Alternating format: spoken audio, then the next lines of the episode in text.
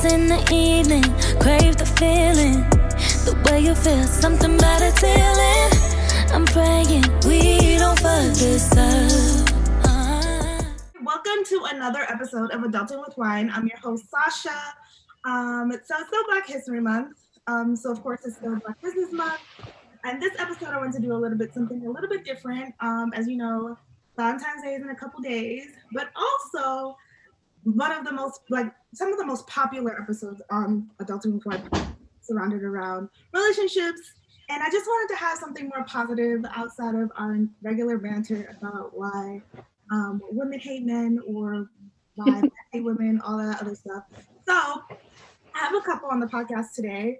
And as I was telling them before we started recording, I feel like they have 10 businesses. Um, they'll probably five more by next month by the time um, we get off this podcast. They'll be releasing some more. We'll find out what else they got.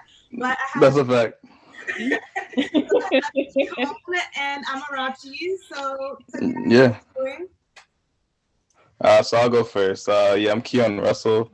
Uh, also go under the name Chef Prosper. I'm like a celebrity private chef in New York City. Um, yeah, and also me and Amarachi, we have a business together called Dem Cookies Bake Shop. It's a virtual bakery where we deliver uh, handmade cookies um, all over the nation. Yes. Yes. So, um, yeah, so that's our joint business venture. My name is Amarachi. I'm the owner of Naija Butters, and it's a vegan luxury skincare brand. Um, we specialize in advanced formulations for face products. We use active ingredients, botanical extracts, humectants. So we use a lot of like, um, you know, high quality ingredients, and the goal is to combine the best parts of nature with the best parts of science to create skincare with really effective results. And me and Keyhone also have our joint business together, Dem Cookies, um, where we sell um, artisanal cookies with like classic nostalgia flavors. Um, so yeah, that's like that's pretty much it. I'm around holding back, okay? Because she also, Amarachi's thick, okay? She's uh, she's thick. She's thick on her. So she also has fitness guides on her separate Yeah. So go ahead, look it up, find out about That's it. true too. I do have a fitness page and um I have a workout workout plans that I sell on Amarachi Thick. And the goal is to just help um women, help to build muscle, endurance, and to just, you know, get the best body um, that you can. So that is uh, another business that I do, another like passion of mine as well. right. So I just had to like call you out there because you're not even gonna over that. Like you don't do That's that. true. I do have like a lot of different things I dabble. Um, and if you follow Keyhone at all, he will let you know that she also that he will let you know this is how you get this body, and that's Right, what you're doing. So Definitely. let's dial back a little bit. Tell me how you guys met, how and when. Uh, okay, I'll I'll go because I feel like I tell the story all the time. So I I met her while I was eating chicken and waffles, and I was on Tinder, and um yeah, and I saw her, and I was you know I was like one of those situations where I wasn't really paying attention on Tinder, and there weren't a lot of black girls. So anytime I saw a black girl, I was very much like I took my time. But uh yeah, I just saw her. She was really really pretty, and I thought she was a catfish. So I took a lot of time. Yeah, so it took a lot of time to to try to uh, get in contact with her and like finally see her. And uh, the first thing that I said to her is I offered to bring her food, even though I lived like a far far away. Yeah, that that pretty much set the tone for our relationship. Was uh him bringing me food. That's that's lovely. It truly is. And one thing I want to say is just like, I feel like it's not presented that men should like be cookers, or it's also Mhm. said that you know women should cook and all this other stuff. I generally feel like cooking is a life skill. It is. I, Mhm. I say this all the time. Like the man that I marry has to be able to cook. Because if I have kids with you, what is my baby gonna eat if I leave you- Exactly. Exactly. Hundred percent. Yeah. That's a basic life skill. Like Like you're not gonna have my kid out here eating soup all the time. Like That's not exactly. Yeah, everyone should know how to cook. Like point blank. Yeah. You're not gonna tell me that you just make Kraft mac and cheese for yourself. Exactly. Not it. So you guys met on Tinder, and when right. Um, when was it? Yeah, like when when did that? Uh, probably, so it was probably like I think it was about like two years ago, a little bit over two years ago. I think like 2017, 2018. I think it was yeah, like a little bit. It was a little bit after Halloween, I think. That's when we like met on Tinder, and then yeah, our first date was in January in 2018. That's when we. And. I took her ass to the Cheesecake Factory. Yes, Cheesecake Factory. it was a good choice. That's where I told him I wanted to go, and he was like, "Okay, then I'm gonna get everything ready so we could go." So we talked for like from like Halloween time to like January, and then we finally arranged to meet. So we talked for like three months or so. It was kind of a long time. Yeah. And, um, like in that time, like we got to know each other well, but we never, you know, physically saw each other. So when it came time to meet, like we were both really nervous, you know, because it's like you've been talking to someone for three months, like, you know, yeah. you don't know what the chemistry is gonna be like when you see them. So like we even have talked about like before the date, we both wanted to like back out because we were nervous. And um, you know, we just said, hey, we're gonna go and see how it is. And I would say like we pretty like the first date we spent like nine hours together, just like hanging out, like and yeah. like, you know what? It's pretty cool. Like Yeah, right. Yeah. I guess. Yeah. yeah, I'm like, you know what? I don't cause I I used to like when I would go on dates, like I would be like out the door. Like I couldn't get out fast enough. So even he was like, Oh, like the fact that you stayed and like we were spending like hours and hours together, like I could tell that you were feeling me. yeah, definitely. I mean, yeah, it was definitely the longest uh date that I had ever been on for sure. Mm-hmm. And also like the most uh you know, like we went to we did everything that we could in that like plaza. We went to like Dave and Buster's, went to Cheesecake Factory. Uh we also drank a lot of wine and a lot of alcohol that day. So overall it was just like such a like a good time. And uh we learned a lot about each other and like also you could see like through the whole entire date like how we were like opening up to each other because very much at the beginning uh i was trying to play it cool because like i was like super nervous um and like as the date went on further like we started to be uh you know a little bit more like intimate right so you guys didn't meet until like three months after you guys met. On yeah. So you guys did like video chat, FaceTime, nothing. Yo, yeah. So like, so we talked to like a little bit, and I was like, all right, like, cause first of all, what happened is like she kept trying to ignore me on Tinder. Okay. Yeah. And uh, she kept trying to ignore me, so I knew I had to like get her number before she would like, you know, deactivate or like decide never to look on there ever again. So we talked for a little bit, and then one day I decided to randomly FaceTime her because I was like, you know, I gotta catch the catfish when they're not ready. so, so I, so I, so I FaceTimed her, and then it was actually her, and then we spoke for like a long time, and then it was kind of like uh like periodically, like pretty much like daily, we would like FaceTime or at least talk on the phone, and uh yeah, so I'd say we FaceTimed like around yeah around like probably like a few weeks after, probably closer to like Thanksgiving. That's probably when we FaceTimed. And uh, from that moment on, it was like, uh, you know, just like a normal conversation about like work and staying up late and having to go to like shitty jobs. Yeah. It's, yeah. I feel like the beginning of the relationship, you have so much energy to stay up. It's just like, and then get up for work the next day. I don't know what that is about. That's true. Like, listen, you can get off the phone at 4 a.m. and still get up at seven. Like, what is that about? Yeah, I can that was. I, I didn't. I didn't know how she did it. Like, I I didn't. I didn't know how she did it because I was like, uh, I don't know if I'm that cute to stay up that late for. What? Like, I feel like that's, that's a long time to get two hours of sleep. yeah, that that was the life. Like when we first met, I like worked at a gym when we first met, And yeah, like I would literally have to go to work at 6 a.m. and it'd be like three. He's like, when do you have work? I was like, at six. He was like, you should go to bed. I'm like, Like, what are you doing? At this point, she shouldn't go to bed because it's a waste of time. yeah. Really. Honestly, though. yeah.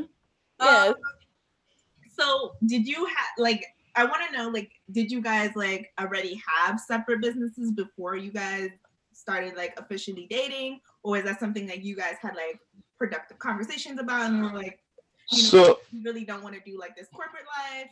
Let's start right. So um so like I, I was like I had just uh like decided to like leave like the Culinary Institute of America and I was like deciding like what I was gonna do and I knew that I wanted to do my own thing, like the same thing with her. Is uh but it was kind of like we were at that stage where we were like kind of like I guess afraid to jump. Like it was always like uh we were thinking about it, we were talking about how cool it would be, like aspiring to do it, but we were very much like we weren't sure how to do it or when to do it. So um I think in the beginning it was kind of like the budding stages of us like creating the plan and creating our first preliminary businesses. So I'd say like the businesses started probably I would say like maybe like eight, eight months after that, probably. Um, as far as like when we f- legitimately started to like make stuff and legitimately started to put ourselves out there and like actively set aside time to do these things because I think for both of us we were like, I don't want to go this tired ass job anymore. You know what I'm saying? You know, we were just like, do you see all these people making money and you just see Yeah. You're working with miserable people, so you're just like, I'm not gonna end up like one of these people. So um I'd say Amarachi is definitely like I wanted to do it, but I think I was more afraid to take the leap because I think uh, Amarachi's like entrepreneurial like style or entrepreneurial like gift definitely set the tone for like us having our own thing because she was so adamant on having her own skincare business you know whereas i was thinking like oh maybe i could find like a chef to work under and maybe they could like take me under the wing instead of thinking like making my own like thing you know like i was trying to find this person that was doing exactly what i wanted to do in my mind but Mhm. there was no one doing it. So I had to create that. So I had to create the position of the job that I wanted, and that's kind of how like it started. So I'd say it started like probably like seven, eight months after like we had met. Yeah. Yeah. It's like when we, I feel like us coming together and like getting together was also like some, something that kind of acted like as a catalyst for us both to just like take the leap and just like officially like start the business that we had talked about. Um, because it's like, yeah, like we both had the idea of what we wanted to do and like what we want to have our business be like, but you know, just never feeling like you're 100% ready. And then you know you realize like there's never going to be a perfect time. You just kind of have to take a leap and then go from there you know Yeah, I feel that. So, whose business? Who was the first like to take the leap? I know, like, I'm feeling like it might have been Amarachi, but I'm not sure. So, whose business was first? Uh, I'd say probably Amarachi's, cause I cause I think her started and then I moved. Um, like she was doing her business. Like she was the first person to ever like sell her services and like like begin to actually actively work on it and that's decide what she was gonna do. I think for me, um, I, it took more of it was kind of delayed because I was very much like I wasn't sure what I was gonna do, but I knew, um, then I knew that I needed to get to the city. I knew that I needed to leave. Like I live, I used to live like upstate, so I knew I needed to go to the city to do have these opportunities. So I think she was the first person to to start her business for sure. Okay, so Amarachi, you Mhm. have um your skincare line. So, tell us a little bit more about that and how that like came to fruition. okay so with my skincare line um Naija butters so i started it back in june of 2018 and um so the name comes from i'm nigerian so it's kind of like a nod to my culture my background and i feel like like being nigerian um has played a lot into like the ingredients and just like literally like the names of my products like the whole background of my products everything you know like goes back to nigeria. So that's how i came up with the name. And so it kind of just started from me like making products like just for myself at home. Like i had always been somebody who was into like DIY stuff, like make your own body butter, make your own oils. And so, you know, just started out just like playing around in the kitchen and kind of like playing around with what stuff I wanted to make. And even like when me and Keyhone had met, like I like I think one of our dates, like I brought him like a body butter that I had made, like one of my first ones. And um, you know, started from that. And so that that was the summertime when I started it. And I was really into like glitter stuff, glitter body butters, glitter oils. So literally it started with one product, which is my Goddess Glow Butter. And that's a glitter like 24 karat gold body butter. So I literally started on Etsy and that was literally the only product I sold for like that whole summer. Like I don't think I added anything until like the fall. And um yeah, I just I just started making stuff and kind of just like um, you know, even Keyhone was like, you know, you could sell this stuff. Like you could just put it on Etsy and see like how it goes. And so that's literally how it started. Like I um was working at my house, like didn't have a job at the time. And I was just working on making body butters. And like I literally like I would wake up, make a couple orders, go to the post office, do it again the next day. And so, you know, it started out as like, oh, I just want to be like the glitter person. Like I want to be the person that have glitter products. And, you know, it's kind of expanded like exponentially from there because, you know, it started out with one product.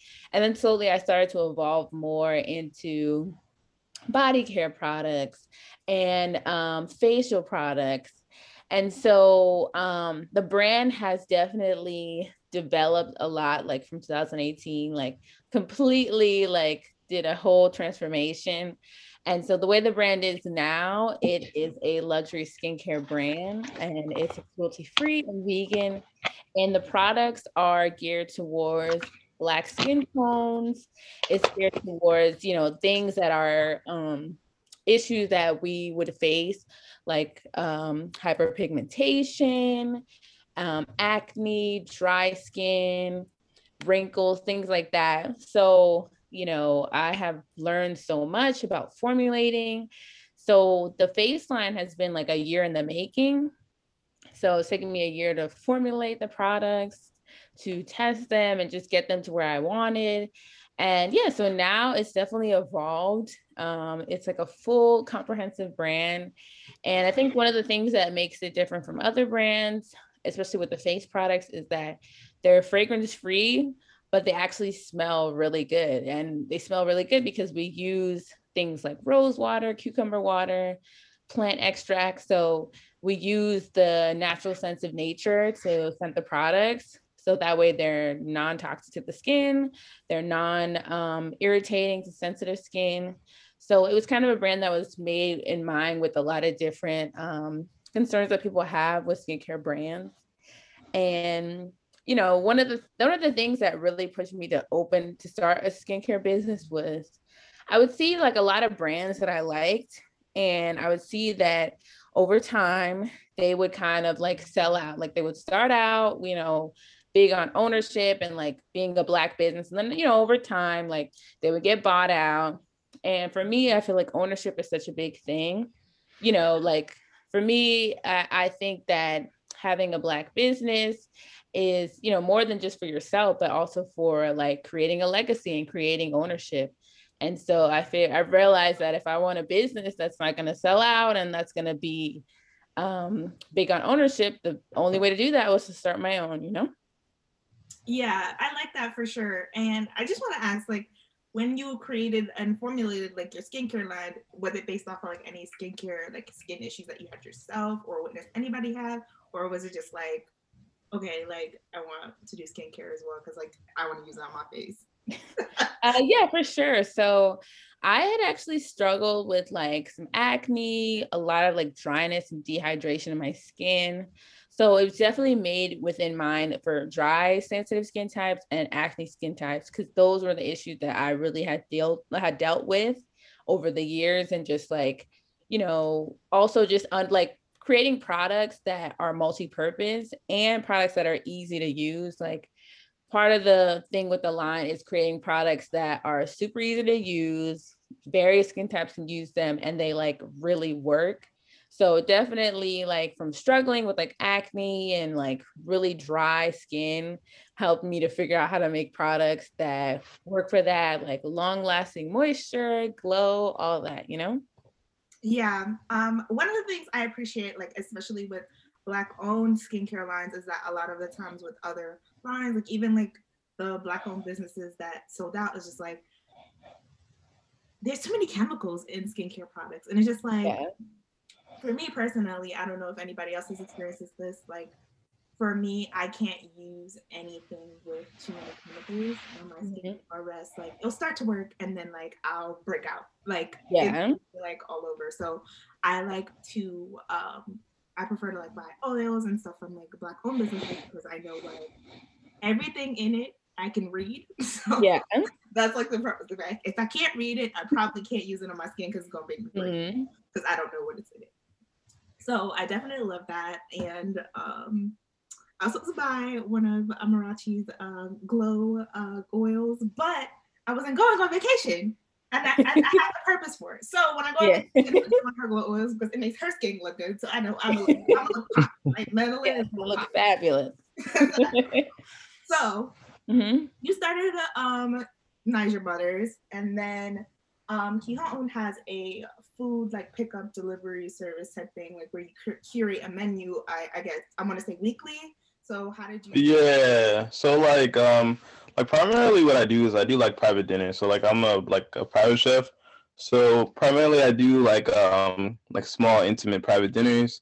I also do like meal prep and also do like in-home services. So like I'll come to your house and cook all your meals for you. You have me for a full eight hours.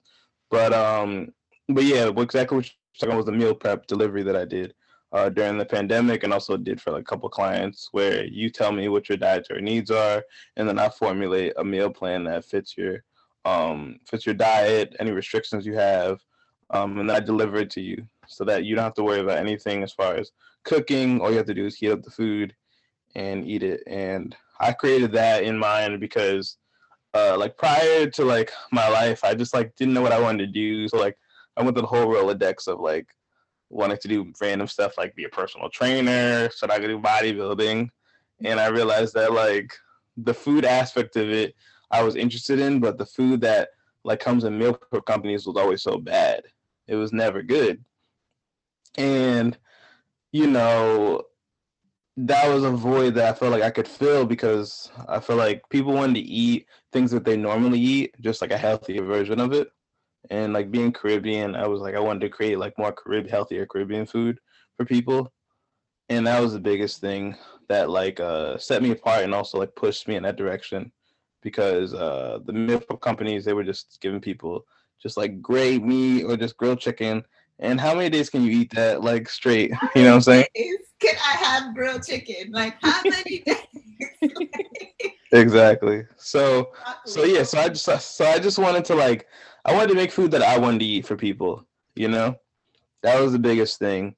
Um, so yeah, so that's pretty much like how my business started, and uh, I decided to move to New York City. I decided to move to Brooklyn and uh, like cook for like different celebrities there, and like really, I guess, dive headfirst into the New York food scene and also into the entrepreneurial lifestyle of like branding myself in like such a big food city and state. Um, and that like really catapulted like and pushed me to what I do now to where like I'm solely just like a private chef to like and that's pretty much what I do. And ironically like the niche market that I have is young black creatives, entrepreneurs and podcasters. So I cooked for like a lot of podcasters, a lot of young entrepreneurs in New York City. So that's pretty much like the niche market for what Prosper Kitchen does. And uh ironically, like we just got I just got like certified as a business to the LLC like this this uh this past summer. So like, you know, so it's always exciting. Um because like yeah, just like I'm actually like uh, you know, now like I'm a, I'm also a business owner. Um, like a legal business owner. And uh I didn't know how expensive it was gonna be. That's what I didn't know. Yeah. That's why I was like, no wonder people don't be signing up for this. how, how did you get your um your LLC? Was it like through LegalZoom, or did you do it to for like a? So I did. I did mine through ZenBusiness. Zen Business is uh relatively inexpensive. You pretty much are really just paying like the legal, the regular fees. Um, I looked. I believe me, I looked through all of them to see which one was the cheapest. Oh, that's because um recently because I'm trying to like plot my next steps, and I also want to yeah, different business as well. And yeah, um, so I started looking into black lawyers, and a lot of them offer it for kind of way cheaper than I saw like on LegalZoom. I don't know about some business, but Mhm. it was like Mhm. four hundred dollars. That's not bad. Because usually, yeah, yeah. I mean, if they're gonna take care of everything, I would say do it. Because like I would say do it. Because like I think uh, ZenBusiness, I think it ran me about like like two fifty. And like um just just like make sure that you know uh like what stuff that you can do for free like so they don't try to like charge your premium for it. Mhm. um and just like uh just make sure you know what your money's going to. Because like the this filling out the business and the paper is a little bit difficult but also like make sure they make sure like uh they set your llc up for it to be actually running and valid. And that's the biggest thing. But yeah. But yeah man what? I wish when i signed up for it i knew uh, a lawyer that could help me out. Yeah. when I first looked into like LLCs and stuff, the only business that would help you figure it out, like the whole process, was LegalZoom. But literally, they would charge you like eight hundred to exactly That's expensive. I think is ridiculous. So later, exactly like, or I think randomly, like this lawyer followed me because I guess like with posting all of like this black business stuff, like you guys right attract black mm-hmm. businesses to you. So right let me go ahead and follow. And it's not else, but let me go ahead and follow. yeah Come back to that. yeah yeah yeah no definitely set you up for success for that. So that's a tip. Like if you're looking into getting like certifying your business as an LLC or even S corp, whatever you want to do, um, look into to black lawyers. Well, that is if you're a black person. Less if you're a white business, because you probably have the money to do it any way you want. Anyway, so it doesn't matter. But back to Prosper Kitchen. So yeah said that you started off like doing private dinners. So like how did you kind of like facilitate that or start that going? Like what was your vision for it and how did you make that come to life? Uh, so really, I just wanted to cook people that like. So really, it started with like podcasting. So like, um, I felt like podcasting was a a new medium that like uh was kind of like very much budding, and a lot of like a lot of my favorite people were getting into it. And I saw I met so many people that were just regular people like me that had that were sharing similar experiences or had very interesting dialogue. So uh, I went to like a podcast seminar where one of my favorite podcasters, her name is Weezy WTF. She runs the Horrible Decisions podcast. And uh, that's where it stemmed from, where I ran up to her and I said, uh, yo, like Weezy, like I want to cook for you. And one thing that I've learned with people with food is that they're never gonna say no. Never. Absolutely. But the they're never gonna say no. So, uh, so yeah, so that was the first one I cooked for, and she had a very big platform at the time. So I hadn't moved to New York City yet, so I was traveling like two hours to bring her food, and um, you know, because for me, I was just excited to even be around these people that I listen to daily, and that's where it stemmed from. I did that podcast, and then stemmed to other podcasts, and then it got me more of my clients. So I'd say podcasting is how I marketed it and that's also the niche market of who I wanted to cook for. I felt like the young entrepreneurs and young creatives uh, were being left out, and also they weren't being accounted for. And there was so many that I was meeting that had so much talent, and um, I didn't want them to feel like I did when I first started, where I didn't see anyone black in the, in the space. You know, like I didn't know any black chefs. You know, I had to seek them out and it was it seemed so difficult. Like everybody, mama cook, everybody knows somebody that could cook. Everybody, grandmother cook, but like, who do you know that like legitimately is like like cooks for a living? You, you know what I'm saying? And that was the biggest thing is I I felt like because I was a regular person and I could relate to these people that um I didn't have to be stuck in a restaurant making food for people that will never see me. So that's pretty much how Prosper Kitchen uh grew and uh yeah and it's like really led me in like cool places and I've gotten to do like a lot of cool stuff with it. And uh, it's it's kind of like Amarachi. It's like it's like my baby, and it's definitely like something that like uh, I put a lot of pride into because uh, I didn't I didn't have any reference. I didn't know how to start this. I didn't know where to go. I didn't know how to do what I was doing it right. You know, and the hardest thing about starting your own business is like being confident that you have it. Yeah. You know, I think that's the biggest thing. I think a lot of times, you know, you wanna you want it to be like perfect before you present it to the world. You wanna or you wanna be an expert in it. And I think a lot of us go through that where it's like, you know, like you have this business, like, but you don't know why they know about it until it's ready. So that was the biggest thing. I had to like be strong in the fact of like that, yes, like I was a chef. Although I maybe didn't feel like I had as much experience as I thought a chef needed. But it's like I went to school for it. I wear chef coat everywhere. I cook. Like how am I? Like, like what else am I? So it's like, so um yeah. So that was like the biggest thing that like I just really dove into is like being confident and then also like figuring out what my worth is. And the first meal I ever did was for like was for like I think I did like four meals for like forty dollars, and I was traveling like two hours. Damn. But it was like, yeah, it's like in my head, it was it made it was like I was like I'll do whatever, you know. Mm-hmm. But it's like now, you know, like a service like that, it's, it's gonna cost you a grip. You know what I'm saying? But it's like it took time, and it, and you know, and you know, I did oh, I did all the wrong things. Gave away free food and expected people to pay. You know what I'm saying? I did everything. I traveled all over the, every borough to offer people food, cooked for free, did cooking lessons, like did so many things wrong, but also so many things right. And it led me to this place of where, like, where I'm able to charge for things, and that's what people know me for. Because I think that was the biggest thing when starting the business is uh who was I? Like what did I want people to know me for? Mm-hmm. Like other than just being like another kid, another dude, like what was I known for? And that's been the coolest thing is like being recognized in such a big city for like what I do. That was like probably the coolest thing. Yeah, um, that's something I definitely struggle with too. Starting a podcast, blog, whatever. Um, exactly. Yeah. So like I think one of the main things that I struggle with is just like, why would anybody want to listen to me? Which is like similar to what you're saying, like, why would somebody yeah. buy food like a dinner for me? Like when they can go exactly. Um, and the other thing is like with me starting um something that was black owned, and I was primarily going to be talking about black topics and things that happen to mm-hmm. black people. Right. I almost had to fight with myself of like why like i had to give myself permission to kind of talk about these things so unapologetically mm-hmm. mm-hmm.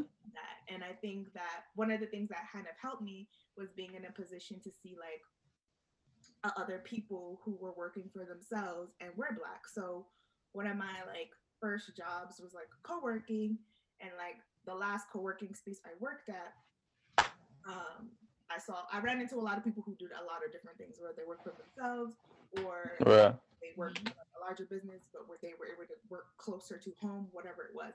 But I ran into like a lot of like black professional, like not professional necessarily, but black people. Mm-hmm. I met a black life coach, and mm-hmm. particularly the person who inspired me was like this guy. He was he was like a dean for a high school, and um, but on the side, he was also like while he used a co-working space, he was also a um, he ran a blog called right. Power, and um, basically I consulted with him about it naturally because it was just like right. I was like, what do I do about it? And that, he doesn't necessarily talk about like black things, but he started the blog for his students because he was just like, I want them to see our face attached to positive things. So right. he right. a lot of like motivation, manifesting, that type of thing on his blog. So he was saying when I mentioned him, I was like, how do I own like this being like a black thing, like being like what I want it to be and be okay with it? He was kind of like, well, people say like my friends say, or people in general just say like, everyday power is like a black thing. Like it's like the black blog. Mind you, he's not marketing it as a black blog, but just Right. the pictures on on each of the posts have black people that are happy and smiling. Now it's a black. But So he was just like, Right. I don't mind it. It's whatever. It's exactly what I envisioned for it anyhow. So whatever it is. So all that to say, be proud of who you are. Exactly. like I'm always preaching in the middle of the goddamn podcast. But be who you are. Whoever needs to hear that, sure. I just I just I just preached to you, whoever was listening. to that. Um, Exactly. yeah, so I appreciate that. And like I feel like that's something that some people struggle with the most is like, why would somebody want to do get buy this from yeah, Yeah. Def- definitely. I, th- I mean, you know, it's just one of those things where it's just like, if not me, who? You know what I'm saying? Like, like why not? You know what I'm saying? It's like, because the reality is like me and Amarachi used to sit and talk all day and break down, you know, all the chopped contestants and all these people. Oh, look at this person making this. I can make this. I could do this. But like here we are not doing it. You know what I'm saying?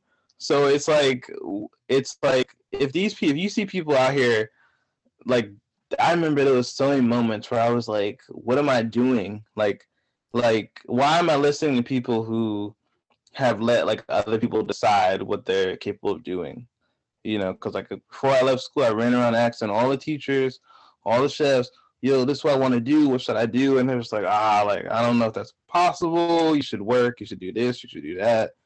And you know, and it never sat right with me because I also felt like in the field that I am, um, there's no upward mobility for like black chefs, like, let alone black people that cook. You know, the only black restaurants you can think of are what a Jamaican spot, a soul food spot. But who do you know? Once again, that like that's an actual cook and that like has a like that like that you've seen at the highest level. I guess working with celebrities or working with like people that are like prominent. And that was one thing I wanted to do. And also for me, I just wanted to get give people an uh, an avenue as far as like black men to like let's say because as like being a former like athlete i just really wanted people to like to get a skill that was helpful. And i didn't and you know i felt like cooking was one of those skills that like whether i was gonna take it as far as i could it was like you said in the beginning it was important. Mhm. and also i wanted to make cooking like cool you know what i'm saying? Because i felt like i was a known person like everybody else. Everything that people did i did. But it's like i just cook. You know what i'm saying? It's not something that you would think of that i do. And I think that was the biggest thing of like breaking down the stigma of like because I went to culinary school, like I know it's not as accessible, but it's like there's people that didn't even go to school and that are way more successful, way more, way better clientele, and are doing so much more. So it's just like to empower people that like, you know, just because there's no one in the space that you see, you can create that lane, you can create your own niche. So that's pretty much what I've done. That's pretty much what Amarachi's done, where it's like instead of waiting for people to create the job or create this perfect opportunity, you just do it yourself. For sure. Yeah. Yeah. That's Yeah. definitely, yeah, that's definitely what it is. And, you know, like you guys said, in the beginning, you wonder, like, why would someone buy something, you know, from me when they can get the same thing from someone else? But it's like, you know, you got to figure out what it is about what you have that makes it different from someone else, you know? And I think, like, once you figure out your niche market and you also figure out, like, what exactly are you going to do with your product that makes it different, you know? because even with like our cookie business for example there's a ton of cookie businesses out there but what makes ours different is that we play on nostalgic flavors like we make flavors that you can't get anywhere else you know so it's like you you have to figure out like what it is that makes your um whatever it is different and i think like with your podcast the fact that you do talk about um issues you know mm. that affect us black people and the, in the way that you do like you said that's unapologetic and just being authentic that alone is something different because a lot of times people when they do talk about issues like it'll be one-sided or they're not really saying what they really think. So you know just some, being someone who like says their true opinion and stands in what they say automatically makes people gravitate towards you you know? Well, I hope so. Mhm. Some days I just be like, is anybody listening? yeah What Sasha has to say. Yeah. I hope so, girl. But Mhm. going back into um prosper um i wanted to shift in like kind of like how you shifted your business for the pandemic because I, I know you kind of spoke about it a little bit but yeah. so how did that like i know like e-commerce essentially during the pandemic kind of boosted but Right. A cooking business or somebody who does like private chef work that kind of like pivoted so how did you Yeah. to make some of the profitable Um. Uh, I stopped feeling sorry for myself. I think like early on because it was just like, you know, like to be real with you, like, um, I was I was gonna give up. Like you know, like it was going well, but then it's like you know it has its highs and lows where you're like maybe I jumped into this too early. Maybe I should put it on the back burner for a bit. And then I had just like got a job with like one of these like big time chef corporations. And I was like, maybe I'll just like, you know, take a couple months and take my time. You know what I'm saying? I mean, I'll get into it back into it eventually. And then the pandemic hit where it's like, okay, now you got no money. What what you gonna do? You know what I'm saying? Now you don't have a job. Now pe- people are hungry. Restaurants closing. What you gonna do? You know what I'm saying? You cook. You you talk all this stuff about you want all this time. You want you want to do this, want to do that. Now you have 24 hours a day, and you have a kitchen, and you have people that are hungry. And in the beginning, I was like, oh, you know, like you know, everyone lost their job. I don't know if they can afford it, but I probably like made the most money like in like most money like ever in that like short amount of time. Yeah. That's You know, because everybody so they exactly, exactly. Mhm. So it was, so so I had to figure out how to like. So basically, I transitioned from like, all right, guys, like I'm still available to do dinners to like, I'm just gonna put out food, the same food that I would put on a plate. I'm just gonna put it inside a re- uh, to-go container, hmm and then I just try to like up the ante of like, you know, not making it look boring and like adding my own twist to it, and basically making it look like still pretty, even though like, because I felt like that's what people deserve. People deserve to have nice looking food and also have tasty food whether they were paying for the premium service and me cooking in the house or whether it was a delivery service. So I just like shifted and uh, it was a lot of trial and error. Once again, a lot of doing stuff wrong. doing stuff wrong all the time. lesson that you learned um during that time period? What was the, like, the biggest mistake you made, and how did like you learn from that? Uh, the biggest mistake I made was uh, a lot time management and also um, thinking about other people's budgets and not how much the service is worth. You know, I was like, I was thinking about like, oh, like would I pay this much or can this person afford it? But it's at the same time, anything less, I would I would start to get resentful for making it because it's like I'm doing all this work and they're getting it for such a cheap price. So that was the biggest thing is like thinking about it from like, you know, I'm spending yo, I'm like I'm making things easier for these people that I cook for. I literally you're for seven days of the week, you don't have to touch a pan because I'll make the food for you. And it's like I should be like paid for that.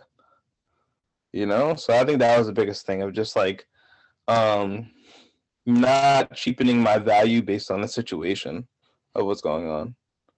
That was the biggest thing. That was definitely the biggest thing that like um I made a mistake in the beginning, but it's like uh yeah, cause like you know like the thing about it is like once things are cheap, no one's gonna pay you more. No one's ever like Yeah. yeah, no one's ever gonna be like, oh, what you mean it's only this much? They- It's a deal. They're gonna that's a steal. And then the thing about when you do stuff for cheap is like one time this dude I cooked for, he was like either you do it for full price or you do it for free, but you don't do it for cheap. You know what I'm saying? And if you do it for cheap, what they gonna tell the next person? Oh, I got it for this. And now you're in a cycle where you got six, seven, ten people that are all doing it for a discounted rate, hmm and you know that you should be getting paid more. And also, that's the hardest part is when you do things for cheap and then you want to raise the price, all of a sudden it's not worth it. Right. Exactly. You know? Um, Yeah. One of the biggest things um, that caught my eye is um, when I lived in New York, which is not too long ago, but um, I recently got dreads done, and I paid her like three hundred dollars to do these dreads. This is the most Yeah. ever. Mhm. Like before this, for a long time, I would just do my own hair because Yeah. All right. who's three hundred dollars? What? But her skill and how, like how she um did the dreads was like way worth the money. Yeah. I to this day do not regret paying her the three hundred dollars, even though Right. three hundred dollars is like Yeah. a It's a lot. Yeah. But anywho, um, one of the things she says is like, because she was a nurse, she's Jamaican, she was a nurse by trade, and then like she went shifted into her business um to do hair. And she was just like, when it was cheaper, she had a lot more people complaining, and a lot more people Right. were saying like, this is not worth it, like it should be cheaper. But she was like, now Mhm. prices are what they are. Listen, she books, she she she sells out appointments for the whole month in like ten minutes. When you have to be on the computer like like, like hot- breathing, like you cannot breathe. You have to have your card information there, or else you will not have your appointment for the following month. So like, Right. now she does not have one complaining customer. Nobody is complaining about the price. Yeah. She was just like, once you value what it's worth, people Exactly. will respect it. Like you won't have any complaints, and that's just what it is. So Yeah, that's true.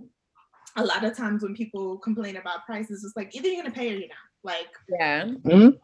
like, I think we Oh, talked yeah. plenty of times. Like either you're gonna pay or you're not. Like yeah that's the good thing though about like social about social media and the internet it's like you can put out your product at the price and you don't have that like face to face like haggling that people do like you know like at me and kim talk about all the time like you know it's it's very hard to convince people of prices and stuff in person but if you know if they see it on the website they know it is what it is you know like. Yeah like they are what they are. And yeah it's like going back to what both you guys said is like if you stand in your prices and you're not wavering then people will respect that. And especially if you also create a product where people can see the value and uh, the value of it then people you know like people will gravitate towards something where they see the value in it. They see that you know you obviously put a lot into it.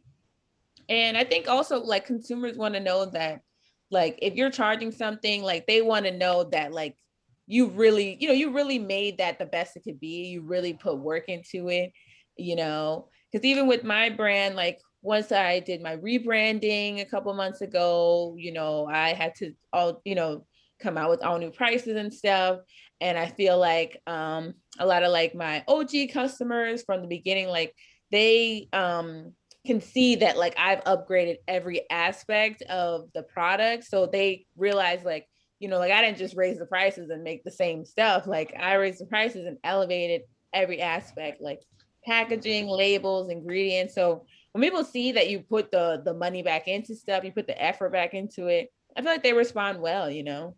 Even with Keyhone's business, like people have seen even with the private dinners like how he's um, elevated every dinner he does he elevates it more and more and people see the value in like the services that he does with each time you know Right, right, right. And I was gonna say, like, I thought you were gonna say people complain. I was gonna say, well, I can give it to you in the old ass bottle that I used to have in.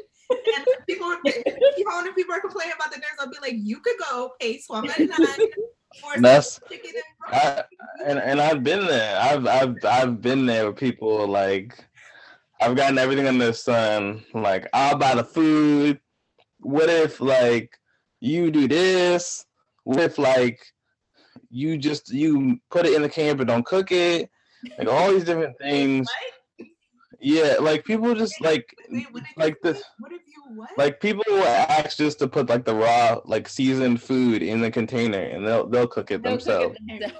like any any anything to like to ha- haggle the price down but like anything like oh so let's say the service is like $150 they're like what if i buy the food right and then it's like no and it's like what if you buy the food and you just prepare it but don't cook it. How much is it? Like people are always going to find a loophole to like to try, to, try, to try to do stuff you know? And it's also just like um it's it's just like you i think early in your business i think you have to be okay with like the fact of like you don't gotta beg nobody.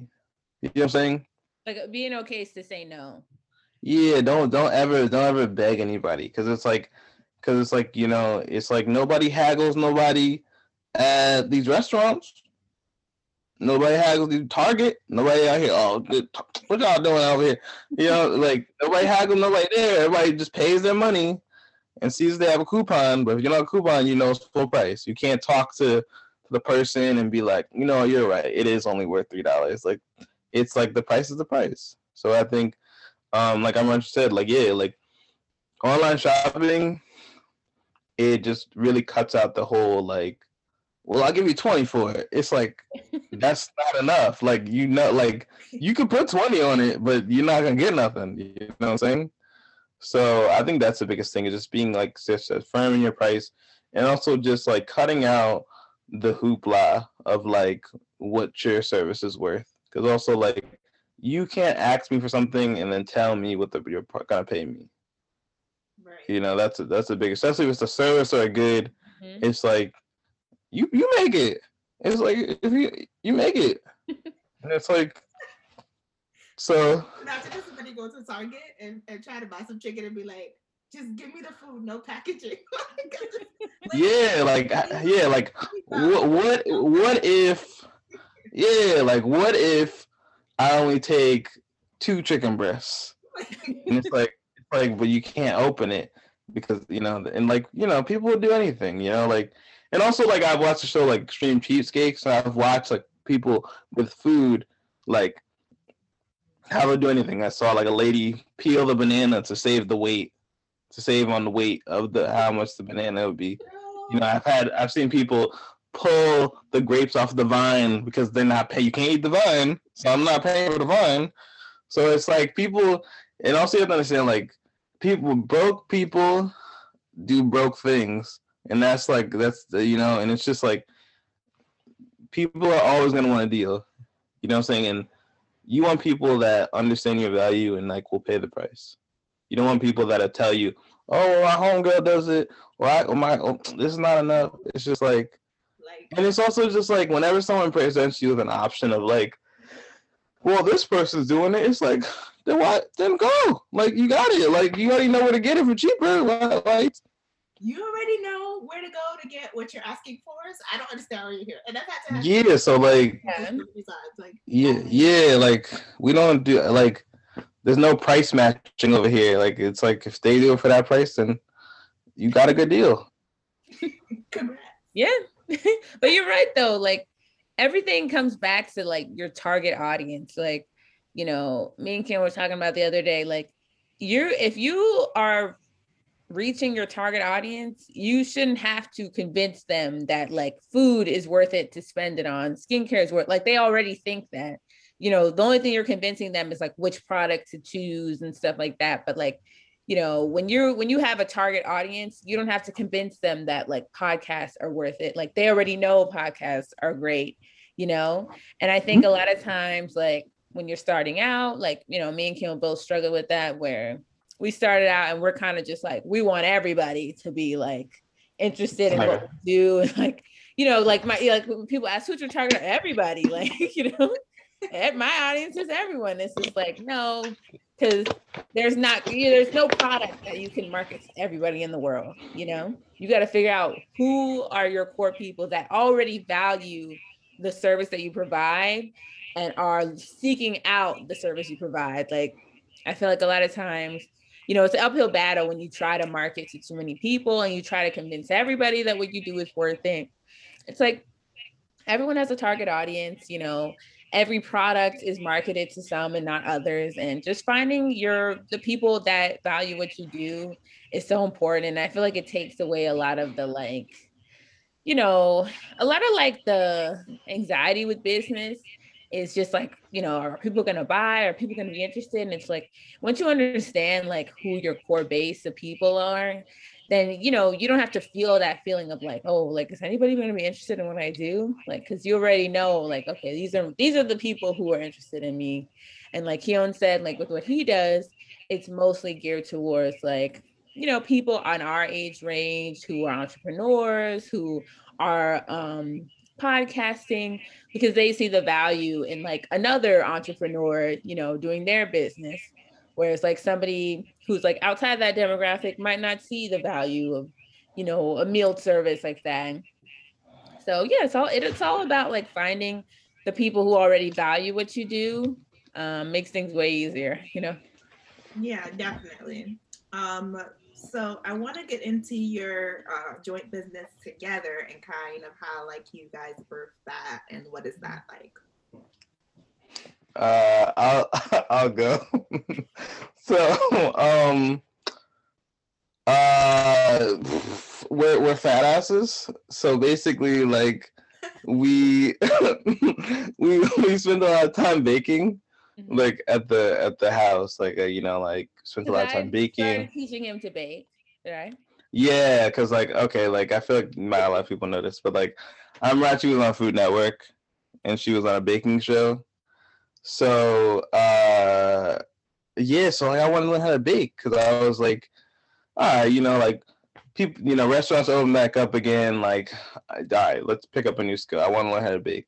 Mm-hmm. And um, we would see like a lot of like terrible cookies like on the internet, and we'd also see like a lot of cookies that we liked, and we would like the same thing. Wish that these people would make these flavors, or we'd just be sitting there thinking like, ooh, what if we made like a birthday cake cookie, or what if we made like a white chocolate chip cookie, or like what if we made this, and then um we just kept making more and more cookies and we kept eating them. And we were just like, this is good. And then and then we were like, if these motherfuckers are paying this much, we can get in the game too. So it's like, you know, and uh also I just felt like it like because Amarachi has like a retail business, I just felt like it was a good way for me to get into the retail game as far as like something that I was passionate about you know, because I didn't want to sell ring lights and yoga mats. so I was just like, where else can I sell that like is enjoyable? And for me, it was cookies. And because that was the only thing that I was proficient in making and I could make without her supervision, so it, so so it kind of turned into that. And uh, it you know like, and it really just like flourished because it was just like it was just so much it was so much fun because i think sometimes when you like work on a business and you focus so much on trying to like make it work um sometimes you don't really get resentful but you're just like you get exhausted. You kind of get tapped out because you're like you're trying everything. You you you you have so many like you have so many jobs. You're the ceo of the company the owner the lead marketer the talent you know so it was just like the baking thing for me was I think for both of us, just something that was like was really fun and it didn't wasn't it took the pressure off of it. It was just like it's we make artisan cookies. You know what I'm saying? It's very straightforward. It's like no frills. It's very much like the only the most like the most confusing and most stressful part about it is figuring out what flavor you want to make next because yeah. there's just so many, you know, and you want to do them all. But um, so yeah, but that was pretty much what worked. And we started off with one, and then we started off with three, and then we started making holiday ones. Then we just started throwing all types of shit in them, and we were just like, "This is an amazing time, and I could do this for the rest of my life." and um, yeah, and also it's just like really easy. Like it was our first time doing business together, so like I don't want to say I was like nervous, but you know, like I felt like you know, we were so used to like doing our own thing and coming together for like to consult. And I guess none of us, we neither one of us really thought about like having a business together. But um it was cool, you know what I'm saying? It was it's been really, really fun. You know, it's like it's really just like baking with your best friend. It really just is exactly like that. It's just like you bake cookies, and instead eating them, someone pays for them. You also eat them, but like mostly they get paid for. So I was wondering um, if if you guys just did cookies because it was like easier to ship. I don't even know if you guys ship them, but like yeah, no, we yeah we do say, for sure. Yeah, like it, we were kind of thinking like what baked good would do or like how we would set it up. And definitely cookies were the easiest to ship and like the easiest to like keep fresh and stuff like that. Um, and it's like a portable thing, so we figured that that would work. So yeah, definitely for the fact that it's like very easy. Everyone pretty much likes it. and it stays fresh well. Those all kind of just made it. We're like, okay, let's start with cookies. And yeah, I would say it, it kind of happened organically. Like we would be baking and stuff and just playing around with different things. And we just kind of thought of like nostalgic flavors of like things that you know we grew up eating and like if we can make it like an adult version and stuff like that. So yeah we we like um and i feel like it allows us to have our creativity kind of branch out you know. We we had like uh eggnog like snickered like snickerdoodle like we come up with some cool stuff. Um and yeah i feel like we kind of uh, we've made it kind of fuse even with the private dinners too because we'll incorporate them in those. Um so yeah i feel like we make a good team and the fact that we both have like a culinary background helps. Like we both kind of have like a solid um, foundation of how to do different things and yeah we just we work in sync you know? Yeah definitely. So what show on food network were you on? So people can look at hey! So so the show was called bake it like buddy so it had like the cake boss on it. He was the judge so basically we made a cake um, for him. And so it was um, like a cousins episode so i competed with my cousin. And um yeah it was a cool experience. Like i um like to get on the show i literally just applied online and like months later i got a phone call. I thought it was fake at first. I was like i was like what does that ever happen yeah, like, like i got a voicemail I was like oh um we're from the network and we wanted to know if you want to do a show. I'm like what show? So once i realized it was real um it was awesome. Like it was one of like the coolest experiences. Um it was like we shot for like two days, like 12, 14 hour days. Um, but it was just really fun, like just learning like how TV shows are shot and like they're shot like completely out of order, first off. Like Definitely. they shoot it like out of inconvenience with like, you know, the shooting. So like everything was shot out of order and just like learning how like they do like how TV shows are shot um, and basically that was a baking competition making cakes. So me and my cousin, we made like a sports themed cake and we um, made like a churro cake. That was really good. And yeah, like Buddy like judged it and everything. And it was actually like a really funny episode. it's like the first season and we're do we're like the sports theme episode, which I think is episode 21. Okay. But did you win though? Was, was I did not win. Oh, okay. we didn't win. Um, we like the other team's cake was like, like super extravagant. Our cake was not. Um, but we did win for the flavor. Like, but it probably tasted better because yeah, he's yeah, like, oh, yeah. way better. like our cake was leaning, but he was like, it's leaning because it's so moist. I was like, exactly. So mm. always, I feel like it's always an issue on baking shows. I have an obsession with cooking shows. I probably watch every episode of Chopped twice, and uh, I don't think like I've watched the Bake Buddy like Buddy show. Yeah, because I'm tired. I was tired of watching him because I watched like all of his yeah his other shows. Show. So. Yeah.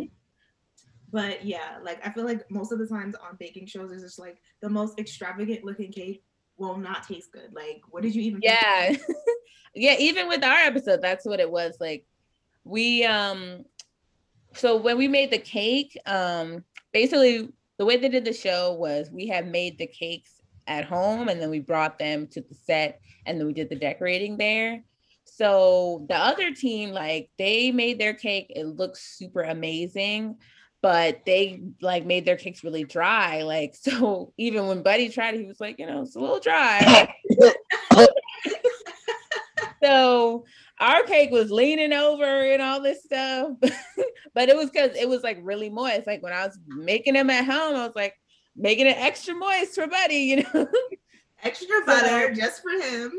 exactly. So um, it was like a really cool experience. I'll definitely say the episode because it's really hilarious. Like even Keyhone will tell you, like it's so funny. Like you know, and it's just interesting seeing like you know how the editing is and stuff. Um, but it was it was a fun experience. Like the episode's funny as hell to me. Like um, and yeah, so that definitely like I'm I'm definitely into cakes and then now with Keyhone like we're into cookies. So um yeah, that's like the other thing that I do is like baking and making cakes and stuff. So yeah, definitely the flavor. Any cake I make, the flavors on point. You know, decorating, I don't know, the flavors on that's point. what matters. Just make it taste Exactly. I feel like with dessert, that's what matters. Like I, Exactly. I personally don't care like if my chocolate cake is like not beautiful. Um, yeah, but if it tastes good, exactly. Exactly. that I can promise. It'll taste delicious. Um, but lastly, I want to get into like what's the future of you guys' brands, um, individually and collectively. Are there new brands like we should just let it all out here, air it out here, or just let You're out- good. You already knew that we have other stuff in the works. Exactly. I just know. Uh, yeah, I guess I'll, I'll go first. Uh, yeah, the future like Prosper Kitchen is definitely um like working with like higher clientele, working with like more athletes and uh, like more celebrities, and just trying to like um just do more like intimate dinners and just uh, work with more black uh, entrepreneurs and more podcasters that are up and coming. Um, yeah, that's pretty much the future. As far as like the joint business, as far as the cookie business, to be honest with you, like if I could do a cookie business full time, I would. Like like the baking aspect of it is it's like it's so enjoyable. I mean, it, it- they're both extremely like time consuming and they take a lot of work, but like it's so rewarding because it's cookies. Yeah. You know, like It's making action. cookies all day. Yeah, making cookies all day and cooking all day. Because the reality is, is like when I would cook, I really wouldn't eat a lot because it's like you know, like everything's like down to like, all right, like I made just enough because for these people. But like cookies, like there's always extra. There's always extra cookies. always extra cookies.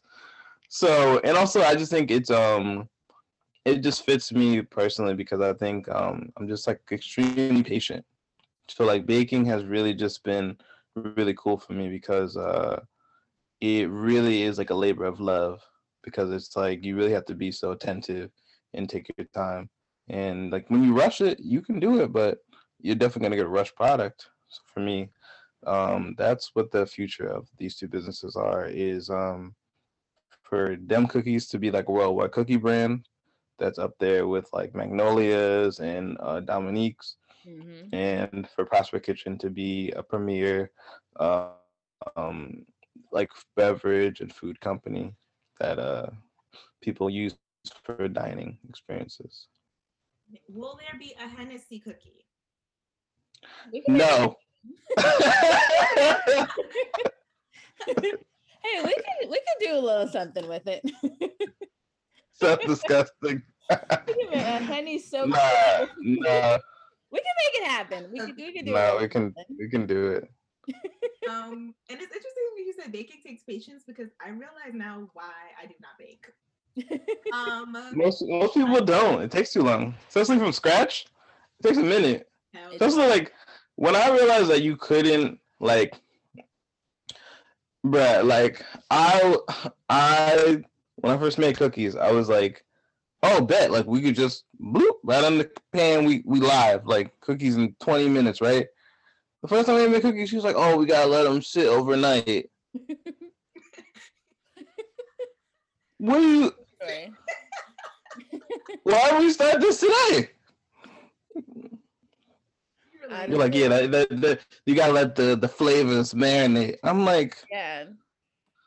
these 24 hour cookies, I was like, we could just boil them at this point. you were like, I was expecting cookies tonight. This is Yeah, exactly. Yeah, blasphemy. I'm like, Yeah, can I eat just- three days from now. what are you doing Friday? We can eat them Friday. That's crazy. But um, moving into Naija Butters, what's the future for Naija Butters? Do you want to add anything onto the lines that you have and collections, or um, like- Definitely. So the future for Naija Butters, um, especially this year, is really expanding, um, you know, from a business to a brand. So um, the rebranding of Naija Butters um, is going to be like an ongoing thing throughout the year. expanding with new products, expanding with better promotion and marketing. Um, I feel like, uh, you know, when you start out, it's a business. And then once you kind of realize your target audience, you realize your packaging product, then it becomes a brand. So that's the goal for this year is like the year of branding and marketing and just really um, creating the best possible marketing um, that fits the luxury, you know, vibe of the of the of the skincare brand. So that and then definitely expanding to be in retail stores. That's another goal that I have for Naija Butters, like just so that it's super accessible for people to get. And you know, I mean, I would love to see Naija Butters like in Sephora and Target, yeah, like Sephora. people just yeah, like you know, like the luxury brand, like I feel like would look great there. So um, definitely expanding to being in retail stores and expanding products. Um, I plan on eventually th- by the end of the year rebranding like all the body care products to be kind of more at the advanced level as the face products and just expanding to more products for different skin tones, you know, more variety of different category products, more variety of cleansers, moisturizers, um, so that people really have a choice and people can find like a lot of different products that they're looking for and, you know, kind of a one stop shop type thing. So, yeah, definitely trying to expand it to be a full, you know, global business. And yeah, right now the brand, um, and since I started, is a worldwide brand. Like I'll if you have an address, I'll ship to you anywhere in the world. Like so just expanding to that more, you know. Um, expanding to other countries I haven't shipped to yet and things like that. Um, is really exciting. So yeah, you can definitely expect to see like um more products coming this year, more marketing and um, retail stores. Um, and then for the cookie business, like Keyhone said, yeah, definitely we want to take it to a global level and we want to take it to just being more of an expanded brand and even like the way we sell our cookies in different ways. And then the fitness brand, I'm actually working on rebranding as well. And he's excited. So the fitness brand is actually um, also goes into my new business that I'm working on. Um, you knew there was a new business. I knew it. I yeah, I was gonna say, I was like, you're good. Like you already knew. I feel like me and Keyhone are like serial like business owners. Like we're always like something going on. From the very beginning, I knew. Exactly. So I'm working on my next business, which is a swimsuit line. Yes. Um, all handmade. Like so fitting to your brand too. Yeah, that's how I feel. I'm like, I feel like this goes with everything, even the Oh yeah, he's excited. Like you're. I've been trying to turn into an IG baddie since I met her. his his uh, dreams are coming true. so um yeah, I feel like it goes on par with the branding for the skincare and fitness. Um, so yeah, I'm working on a swimsuit, a luxury swimsuit line that will be launching next year. Yeah. Um, yeah.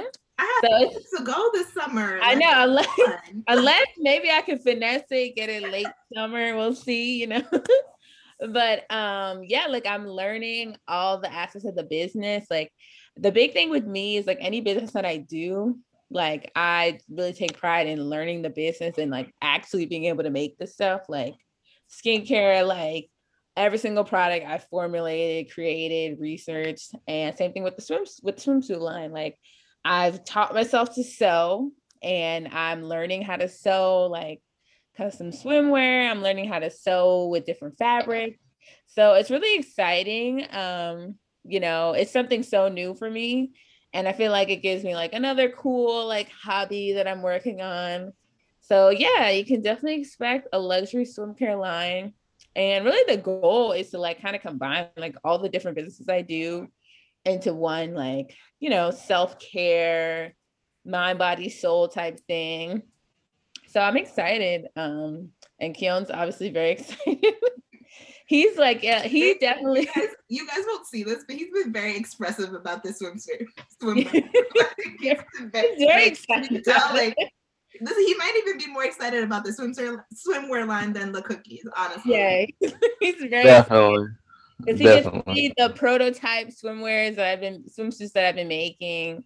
He actually bought me my sewing machine, um, which is really exciting because um, yeah, prior to this, I never worked with a sewing machine before, and now I've been able to teach myself how to make stuff. So he's he's been um, what what do we call you, my creative director?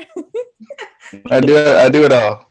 he gets to see the prototypes and you know we get to we get to go over like the the cut and the fabric Let's just be honest. I'm a I'm a visionary. Let's just be honest. I'm a visionary.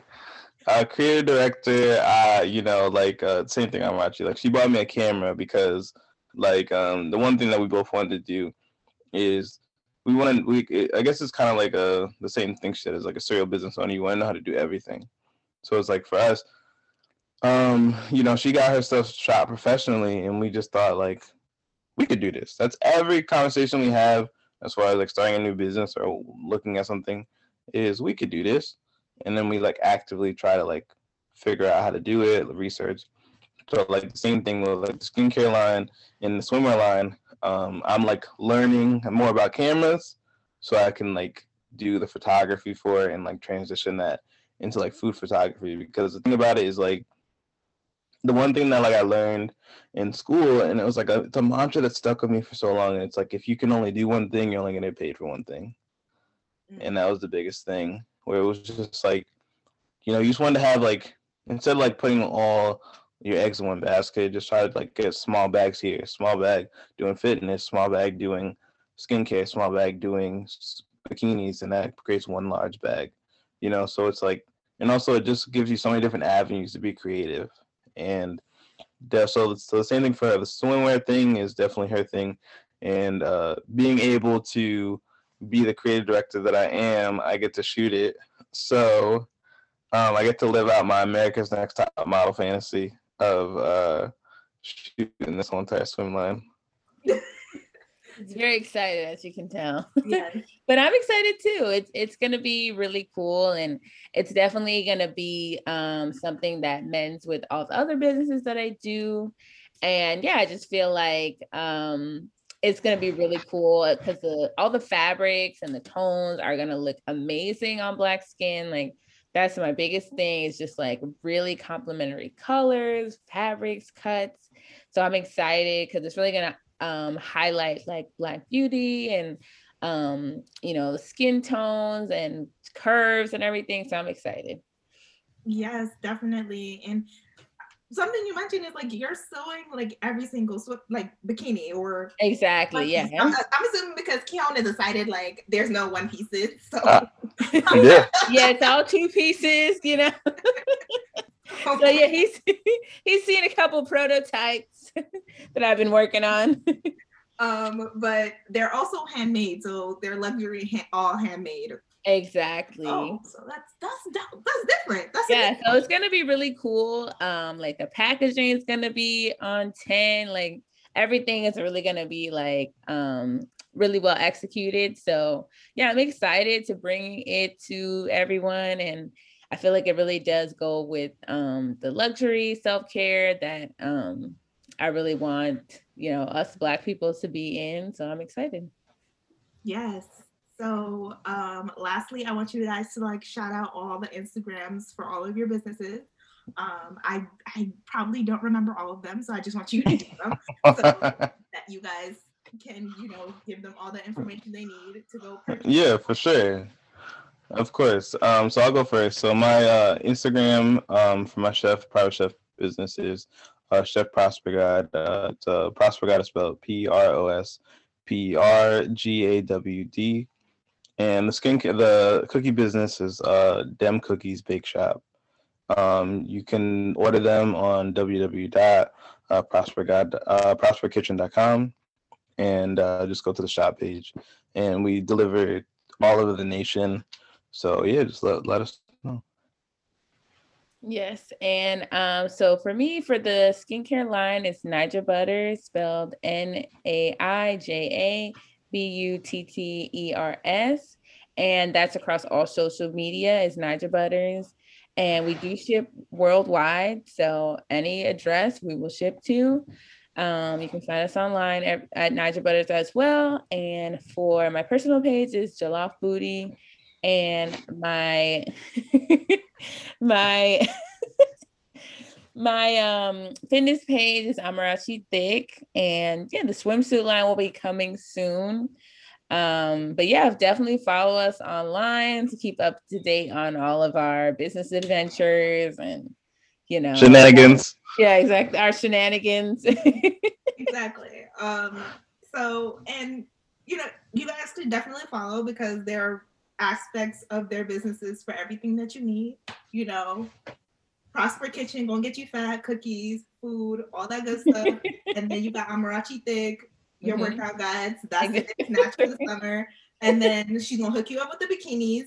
Mm-hmm. And, she's gonna get your skin right. So yeah, it's only natural that you just it's a one-stop shop for all the business. Exactly. Um, so be sure to follow them on all their platforms and also follow the podcast at Adulting with Wine on Instagram.